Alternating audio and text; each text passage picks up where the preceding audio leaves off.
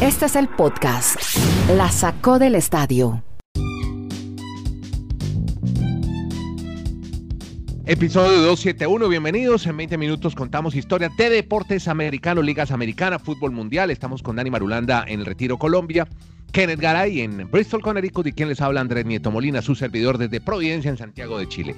Y vamos a iniciar con ligas. Kenneth Garay acaban hace pocos minutos de eliminar al Miami en la Major League Soccer. El Inter de Miami, el equipo de Beckham que venía precedido de algo de fama y de prestigio por, porque era un equipo nuevo en esta liga, ha sido eliminado. New York también, le ganó New York, pero está pendiente de otros resultados. Y hablan muy bien, por ejemplo, del equipo de pareja, el Orlando. Hola, Kenny.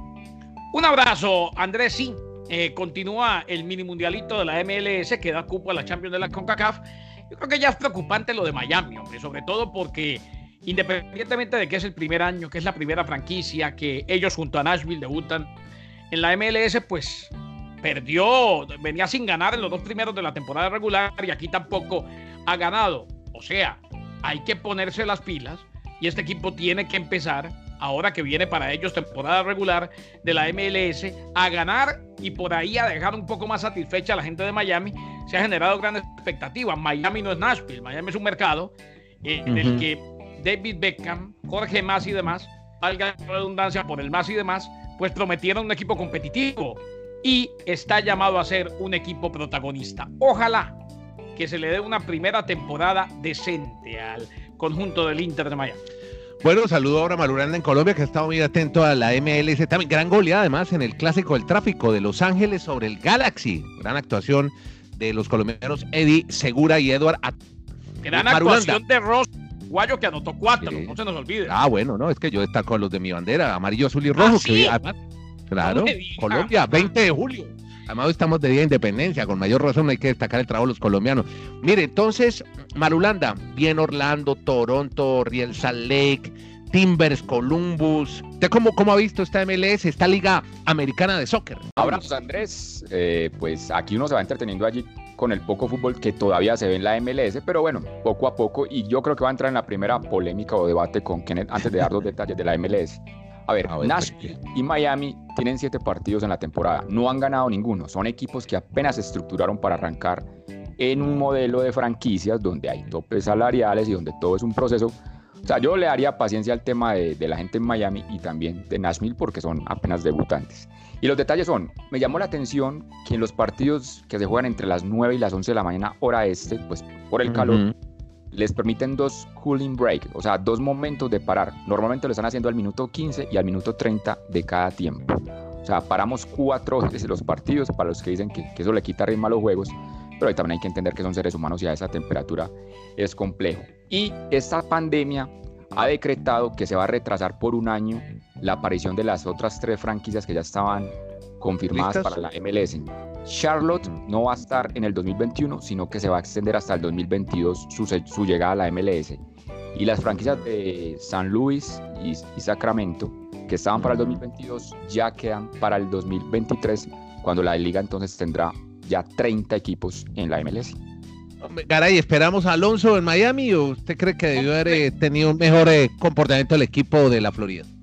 Lo van a tener que esperar, Andrés, porque al fin y al cabo esto apenas comienza. Yo entiendo que esto apenas comienza, pero en otro lado, por ejemplo, en México, un técnico consolidado como el Piojo Miguel Herrera, en la Copa por México, que terminó ayer con triunfo de la máquina cementera de Cruz Azul, perdió tres clásicos y lo colearon y le metieron de a cuatro y hoy está en la cuerda floja. Claro, no es la misma presión en la MLS. Y vuelvo al tema del, del clásico del tráfico, porque le digo una cosa, entiendo yo y primero que todo me quiero unir a la celebración del 20 de julio. Mi Colombia está celebrando su independencia. Lo que pasa es que no podemos hablar del clásico del tráfico el fin de semana sin destacar al que metió los cuatro goles, Andy. Ya ahorita volvemos a hablar de fútbol porque como este podcast está enfocado en deportes americanos, vamos a darle una vueltica a otras ligas, la NFL, por ejemplo. Eh, y hay unos eh, protocolos que están exigiendo ahora los jugadores eh, y a, través de una etiqueta también, el famoso We Win Play del que me habla ahora Dani Marulanda. ¿En qué consiste, Kenneth? Cerca del mediodía, tiempo del este de los Estados Unidos, algunos jugadores de la NFL se movilizaron en redes sociales con un hashtag. El hashtag es el siguiente: We want to play. Queremos jugar. esto con varias figuras prominentes de la liga pidiendo seguir las recomendaciones de expertos médicos para la creación de protocolos claros de sanidad y seguridad. Eh, lógico, el fútbol americano profesional, cuya temporada todavía no empieza, pero la NFL perdió, recordemos, todo el trabajo presencial habitual de la temporada baja gracias a la pandemia del coronavirus. Ha hecho trabajos virtuales y demás. Lo que sorprende, y en eso estoy totalmente con los jugadores, ellos con este hashtag We Want to Play, lo que quieren decir es, sí, queremos jugar, pero necesitamos un protocolo claro. Me sorprende que la NFL, la liga más poderosa del mundo, no tenga un protocolo claro y que sus jugadores no tengan ya una guía de instrucciones Entiendo la incertidumbre que significa el coronavirus, pero la NFL debía tener ya claro cuáles son los protocolos y cómo va a manejar el tema. Para Marulanda, no solamente la liga más poderosa, la liga más equitativa. Dani, su respuesta a, ese, a esa queja que hay. Yo eh, simplemente digo que, casi lo, yo digo que la NFL es casi lo más perfecto que he conocido en la vida. Pero venga, el tema es que Kenneth nos cuenta una parte de la historia. Kenneth nos está contando una parte de la historia, pero normalmente en todo, y aplica para todo en la vida, hay que también investigar la otra parte. Eso dicen, eso dicen los jugadores. Pero ¿qué, qué, qué, dice la NFL? Señores, a ustedes les presentamos un plan para que con 21 días de anticipación tuvieran la oportunidad de poder programar los partidos de la pretemporada. ¿Por qué, porque esos juegos si no los quieren jugar y nos están solicitando ahora que sí quieren jugar con un adecuado protocolo de seguridad? Porque es que está, yo, le, digo por qué. Andrés, Dani. espera, espérate. Está, está, cerrado los jugadores que no quieren ningún partido de pretemporada. Propietarios de la NFL dicen, venga, ¿cómo? entonces quieren jugar, pero no quieren hacer pretemporada. Entonces, ¿para dónde es que, para dónde es que nos vamos a acomodar? Eso, eso yo lo entiendo y estamos pendientes de que definan la pretemporada. Si se juegan dos, se juega uno o no se juega ninguno. Por ahora son dos. Pero, Dani, la NFL, una liga que siempre se cubre el trasero, como dicen aquí, CYA, Hombre, lo, claro, lo primero, lo primero que debió hacer fue publicar el protocolo de sanidad. Así los jugadores no hubieran tenido la posibilidad de hacer lo que hicieron ayer. Si yo ya publiqué mi protocolo de sanidad, los jugadores lo tienen en la mano, esto no hubiera trascendido tanto. Claro. Ah, pero venga, yo, me, quiero hacer entender entonces. No, yo la NFL lo hizo al revés. Pero la NFL les presentó un proyecto donde ellos tenían que estar 21 días antes para poder hacer juegos de pretemporada y los jugadores se, se han quedado callados. Eso, eso, lo entendemos, pero es que no, puede, no puede esconderse la NFL en ese proyecto. Una cosa es el proyecto de los 21 días, está bien que no se haga, pero debe haber un protocolo en temporada regular, sobre todo porque ya sabíamos que la NFL no va a ser en burbuja. Debe haber un protocolo listo. Bueno, ahí queda entonces la discusión. Mire, a propósito de esto, ¿qué es lo que pide el dueño de los Raiders, el CEO del equipo de fútbol? Es algo que hablábamos precisamente con Dani esta mañana y que tiene mucho sentido. Dice el eh, dueño de los Raiders que él prefiere que no haya, o sea, que no se permita a nadie en ningún estadio que se juegue totalmente sin público la temporada de la NFL y que prefiere al menos que en su estadio sea sin público. Porque acuérdense que primero se había hablado de eliminar las ocho primeras filas alrededor de la cancha, como para evitar el contacto y poner ahí una, una, un acrílico o algo por el estilo, un protector. Pero él dice, hombre, ¿cómo le voy a decir a la gente que ayudó a construir el estadio, que compró boletos de temporada?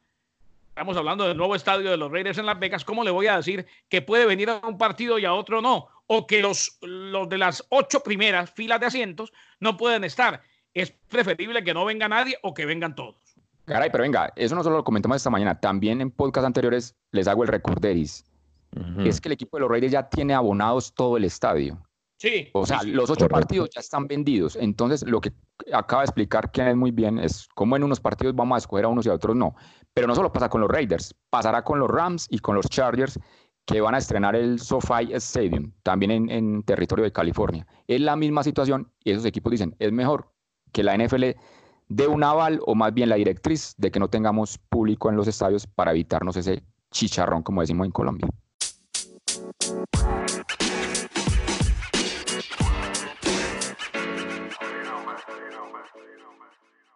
Tenemos liga, otra liga importantísima que nos va a dar muchas alegrías a partir del jueves, la Major League Baseball. Tuvimos enfrentamientos este fin de semana, Marulanda, ya algunos amistosos, jugaron el equipo de los Mets contra los Yankees de Nueva York. Y hay que hablar de de varios colombianos que andan por ahí. Bueno, José Quintana, ¿qué? Después de la lavada de platos, ¿qué pasó, me... Dani? Bueno, su ídolo que pues gana muchos puntos con la esposa y con su familia por lavar platos. Y digámosle, la, Balosa Quintana. Buen, sobrenombre, ¿o no? No, ya, ya hizo trabajos con todo el equipo, incluso su entrenador habló maravillas de él, que está muy bien para lanzar, o sea que va a ser parte desde el jueves ya del roster oficial del equipo y podría ser uno de los abridores en la primera jornada que tengan los cachorros de Chicago. Y Teherán, que es el otro lanzador importante para Colombia, pues ya por lo, por lo menos llegó a California a los entrenamientos de los Angels, pero todavía no está disponible para arrancar temporada, porque es que no lo han confirmado de que haya tenido COVID, pero tampoco nunca lo desmintieron. Eso sí, siempre estuvo aislado, pero bueno, ya por lo menos hace parte del equipo. Y yo me retiro de, este parte, esa parte del béisbol hablando, Kennedy Andrés, el tema más álgido que hay es con el equipo de Toronto. ah, que no los dejan jugar en Canadá. ¿Cómo es la historia, Dani? Exactamente. La directrices o alcaldía de Toronto, pues por el tema de la pandemia, le ha dicho a los directivos de los Toronto Blue Jays que no les van a autorizar jugar en su estadio. Y ahora se podrían, entonces están apareciendo alternativas para que jueguen sus partidos de local, o sea, en el campo de, entrenamiento de primavera que lo hacen normalmente en Florida, o el estadio de Pittsburgh, el PNC Park, les están ofreciendo que vayan y jueguen en, en Pittsburgh sus partidos de local. Veremos a ver de aquí al jueves qué vaya a pasar con el equipo de Toronto. Bueno, muy bien. Ahí estamos pendientes entonces de Toronto y de, la, de las grandes ligas. El jueves haremos un especial con un experto hablando sobre el tema, sobre cómo, un previo, un eh, completo episodio dedicado a la Major League Baseball. ¿El miércoles o el jueves, Garay? El miércoles. El miércoles lo tendremos a Carlos Pérez, pero bueno, mucha gente nos escucha también el jueves en la mañana antes de grabar. Estará Carlos Pérez, que además es agente de béisbol. Y hay muchos temas del béisbol, no solamente lo que se viene en la temporada. Eh, la manera como se han manejado los contratos de los jugadores, les cuenta o no como año de servicio esta temporada de 60 juegos. O sea, eh, hay mucha tela de donde cortar en la pelota caliente. Va bien bueno. va a ser. sí, va a estar bueno. Ya comenzó el Campeonato Mundial de GP1 de motocicletas de alta velocidad. Eh, ¿Alguna sorpresa, Dani? Y muy grande, Andrés. Pues no van a perdonar los amigos aquí que nos escuchan en Francia o que dominan este idioma. Fabio Quartararo es el primer francés en este siglo en ganar una carrera de MotoGP en la máxima categoría, donde está Marc Márquez y todas las figuras de, esta categoría. Porque desde el año 1999 no había ningún francés que se hubiese subido a lo más alto del podio en la MotoGP y su máxima categoría. Sí, bueno, ahí tiene. Ese, eh, tiene nombre italiano, pero es francés, ¿no? Entonces, bueno, muy bien. Eh, tenemos también, eh, viendo otros deportes, golf, también tuvimos actividad este fin de semana. Es la victoria de John Ram, el español que se convierte en el nuevo número uno del mundo en el ranking oficial. Un jugador que se ha demorado, digamos, en... Es español, ¿no? Hay que aclarar, ¿no? Tiene nombre inglés, pero es español. Sí, es un jugadorazo. Ah, y se ha demorado para muchos expertos en irrumpir como con todo su talento en ganar majors. Es tal vez lo que tiene pendiente, pero creemos que de esta década va a ser por fin la de, la de John Ram. No tuvo una buena actuación ni Tiger Woods, ni McElroy, ni Kepka, que era el selecto grupo de los mejores del golf en ese torneo en Ohio. Y por América Latina, pues destaquemos que al menos hizo el corte Sebastián Muñoz y los tres latinos mejores ubicados en la FedEx Cup cuando queda un mes de competencias son Sebastián Muñoz en el puesto 14, Abraham Mansell, el mexicano, puesto 15 y su amigo Joaquín Iman, puesto 20. Así que muy probablemente están encaminados a verlos en la gran final del torneo último que se juegue en septiembre en la PGA. Perfecto, tres latinos, chileno, colombiano y mexicano, todo lo que nos encanta a nosotros en este podcast que va dirigido a todas estas audiencias y estos públicos, así como lo que nos puede contar ahora el Capi Carlos Rugeles sobre el Gran Premio de Húngaro Ring, a ver qué fue lo que pasó este fin de semana donde volvió a ganar Hamilton y anda detrás de un récord de Schumacher. Capi. Gracias, Andy. Bajamos la bandera cuadros y a toda velocidad repasamos el resumen del fin de semana en Húngaro Ring. Lo primero, destacar el aplastante triunfo de Hamilton, quien vuelve a marcar récords en la Fórmula 1, llegando a su octava victoria en Hungría e igualando el récord de Schumacher de ocho victorias en un mismo Gran Premio. Chumi lo hizo ocho veces en el circuito francés Magny Course. El británico además le sacó una vuelta a casi toda la parrilla, doblando hasta el sexto lugar pasando por encima del resto, incluida las Ferraris que no ven una luz en este 2020. Y hablando de Ferrari, Matías Binotto, su director deportivo, estaría en la cuerda floja Y no es un dato menor, ojo, ya que de llegar el relevo sería el cuarto director deportivo en tan solo siete años para los italianos. Remontada de Verstappen y un segundo lugar que sabía triunfo para Red Bull después del despiste del holandés en la vuelta de reconocimiento. Aplausos para los mecánicos y el equipo. Después de Hamilton, Max es el piloto del fin de semana. Y la saca del estadio el equipo canadiense Racing Point, pues da de qué hablar por todos lados. No para la polémica entre Renault y los Mercedes Rosa por los ductos de frenos el director deportivo asegura que es imposible que los ductos sean ilegales y presentan más de 886 dibujos que lo probarían. Las conversaciones entre Sebastián Vettel y el equipo, que el próximo año se llamará Aston Martin, son cada vez más fuertes, motivo por el cual ya se habla de la salida del mexicano Checo Pérez, quien recibiría una indemnización por terminación de su contrato. 11 días serán los que tendrá la FIA para dar su veredicto ante la polémica y 11 días para nuestro regreso a la Fórmula 1 con un nuevo doblete, esta vez en Silverstone, Inglaterra. Un abrazo. Bueno, ahí lo tiene, hombre. él no está volando por estos días, así que aproveche y nos regala este informe especial, este reporte sobre la Fórmula 1, sobre la máxima categoría. Y hablemos ahora de fútbol. Retornemos otra vez al fútbol porque hay muchas cosas para contar. Primero, Liga de España. Hay un equipo, Marulanda, un equipo que a usted lo tiene maravillado, esos equipos emergentes. Como para usted, de procesos. El Granada, ¿qué pasó con este equipo español? Esas hermosas historias que valen la pena. O sea, un equipo que tiene no, 89, es que redondeemos, el año entrante va a cumplir 90 años de haber sido fundado y es la primera vez en nueve décadas que va a jugar en Europa. Ha clasificado la Europa League, un equipo que el año pasado estaba en segunda división, asciende a primera y este año en primera se mete entre los siete primeros de la Liga Española. Y ustedes vieron las imágenes de la gente en la calle en Granada. Otra eso vez celebrando. Mm. Eso no parecía ni Cibeles ni Neptuno. La gente desbordada, no lo podían creer. Y era muy normal, eso es muy difícil de controlar. Por más reglamentos y más conciencia que hagan en la gente de que hay que cuidarse en la pandemia, pues ellos tenían que sacar toda esa, esa, alegría. Quiero, quiero, decirle algo, poco haciendo una, un paralelo con su país, Colombia. Los grandes contagios están en las grandes urbes, en las capitales las ciudades COVID, municipios COVID son ciudades pequeñitas como Granada, entonces no, hay tanto lío como en Madrid.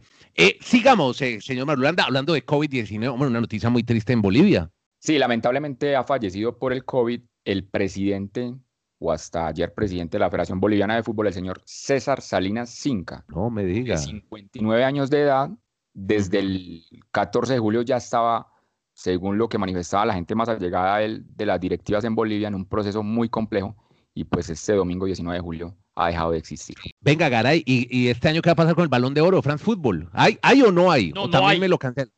no, hay, Andrés. Es que vea, hoy, y es noticia y da mucho de qué hablar, definitivamente eh, va a ser la comidilla de los metederos del fútbol. El balón de oro no va a ser entregado en este 2020 debido a las circunstancias excepcionales en las que se ha llevado a cabo la temporada del fútbol.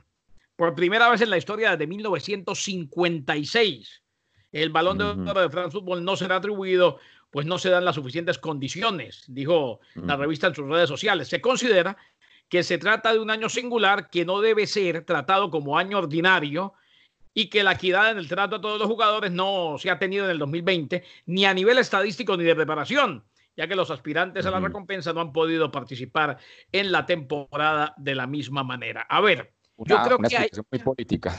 Eh, ojo, yo estoy de acuerdo, yo estoy totalmente de acuerdo y les digo por qué. Primero que todo, eh, me parece, o no me parece, todos sabemos que la situación es totalmente atípica. Segundo, ligas como la francesa, la holandesa no terminaron, no hubo Eurocopa, no hubo Copa América. Y hay una gran figura que siempre está entre los candidatos y ahora podría brillar en la Champions, pero no terminó su torneo, y es Neymar.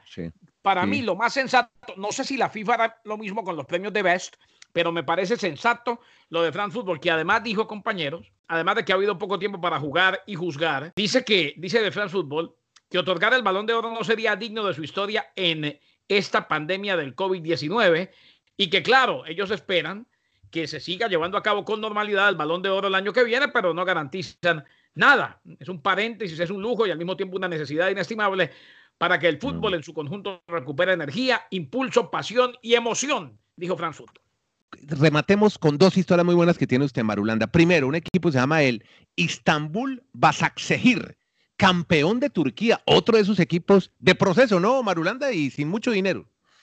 Otra de esas maravillosas historias que uno le importan ver en estos veranos del fútbol europeo. Este equipo es el sexto en lograr un título en la historia de, de, la Liga Turca. Desde 1957, o sea, en 63 años de historia, solo habían cinco equipos campeones en Turquía. Y pues reiteramos, este Istanbul Basaksehir es el sexto. Pero ese equipo tiene una connotación muy política. Se dice que es el equipo del presidente. Es más, los colores de la camiseta, de la indumentaria, son las del partido de gobierno, el color naranja. Estamos hablando del señor Erdogan. Exacto, Erdogan que ha cambiado muchos estilos en ese momento en su país para el mundo musulmán. Yo simplemente concluyo, cuando usted le mete dinero a una organización, tiene más opción de algún día ganar algo. Si ese equipo no hubiese llegado todo ese capital, seguiría siendo un equipo ahí de segunda y, nunca podría haber disfrutado esas medidas del triunfo que hoy celebran en Turquía. Estoy viendo nombres reconocibles del fútbol europeo. Robinho, todavía juega fútbol. Sí, ¿Ah? el que deslumbró acá con Santos una vez en el Pascual Guerrero, en el Atanasio Girardot, cuando tenía como 17 años. Imagínate dónde está en ese momento. Campeón del fútbol turco con el equipo. ¿Se acuerda de un francés Clichy? Es Cartel, ese que jugó en el Liverpool. Dembaba, lleno de veteranos, o sea, promedio 40 cuenta este equipo para la Champions el año que viene. Bueno, señores, a los colombianos que viven como Garay y yo fuera de Colombia, donde sentimos más la patria, un feliz 20 de julio. Y a pues, pues, los colombianos cuando están allá es un día más, y eso me ha tocado vivirlo. O que lo diga Marulanda, que estaba jugando ahorita, estaba recortando, estaba recogiendo unos huevos en la, en, el gallinero. A todos ustedes, muchas gracias por oírnos, por escucharnos, por seguirnos, por suscribirse, por contarle a los otros. Oiga, hay un podcast bacanísimo, se llama La Sacó el Estadio. Son 20 minuticos nomás y usted ya queda enterado de todo, más lo cuentan muy rico todo, con buenas historias, bien, bien investigadas y bien contadas por Garay Marulanda, quien les habla Nieto, desde Colombia, Chile y Estados Unidos. Gracias a todos, se llama La Sacó del Estadio Podcast.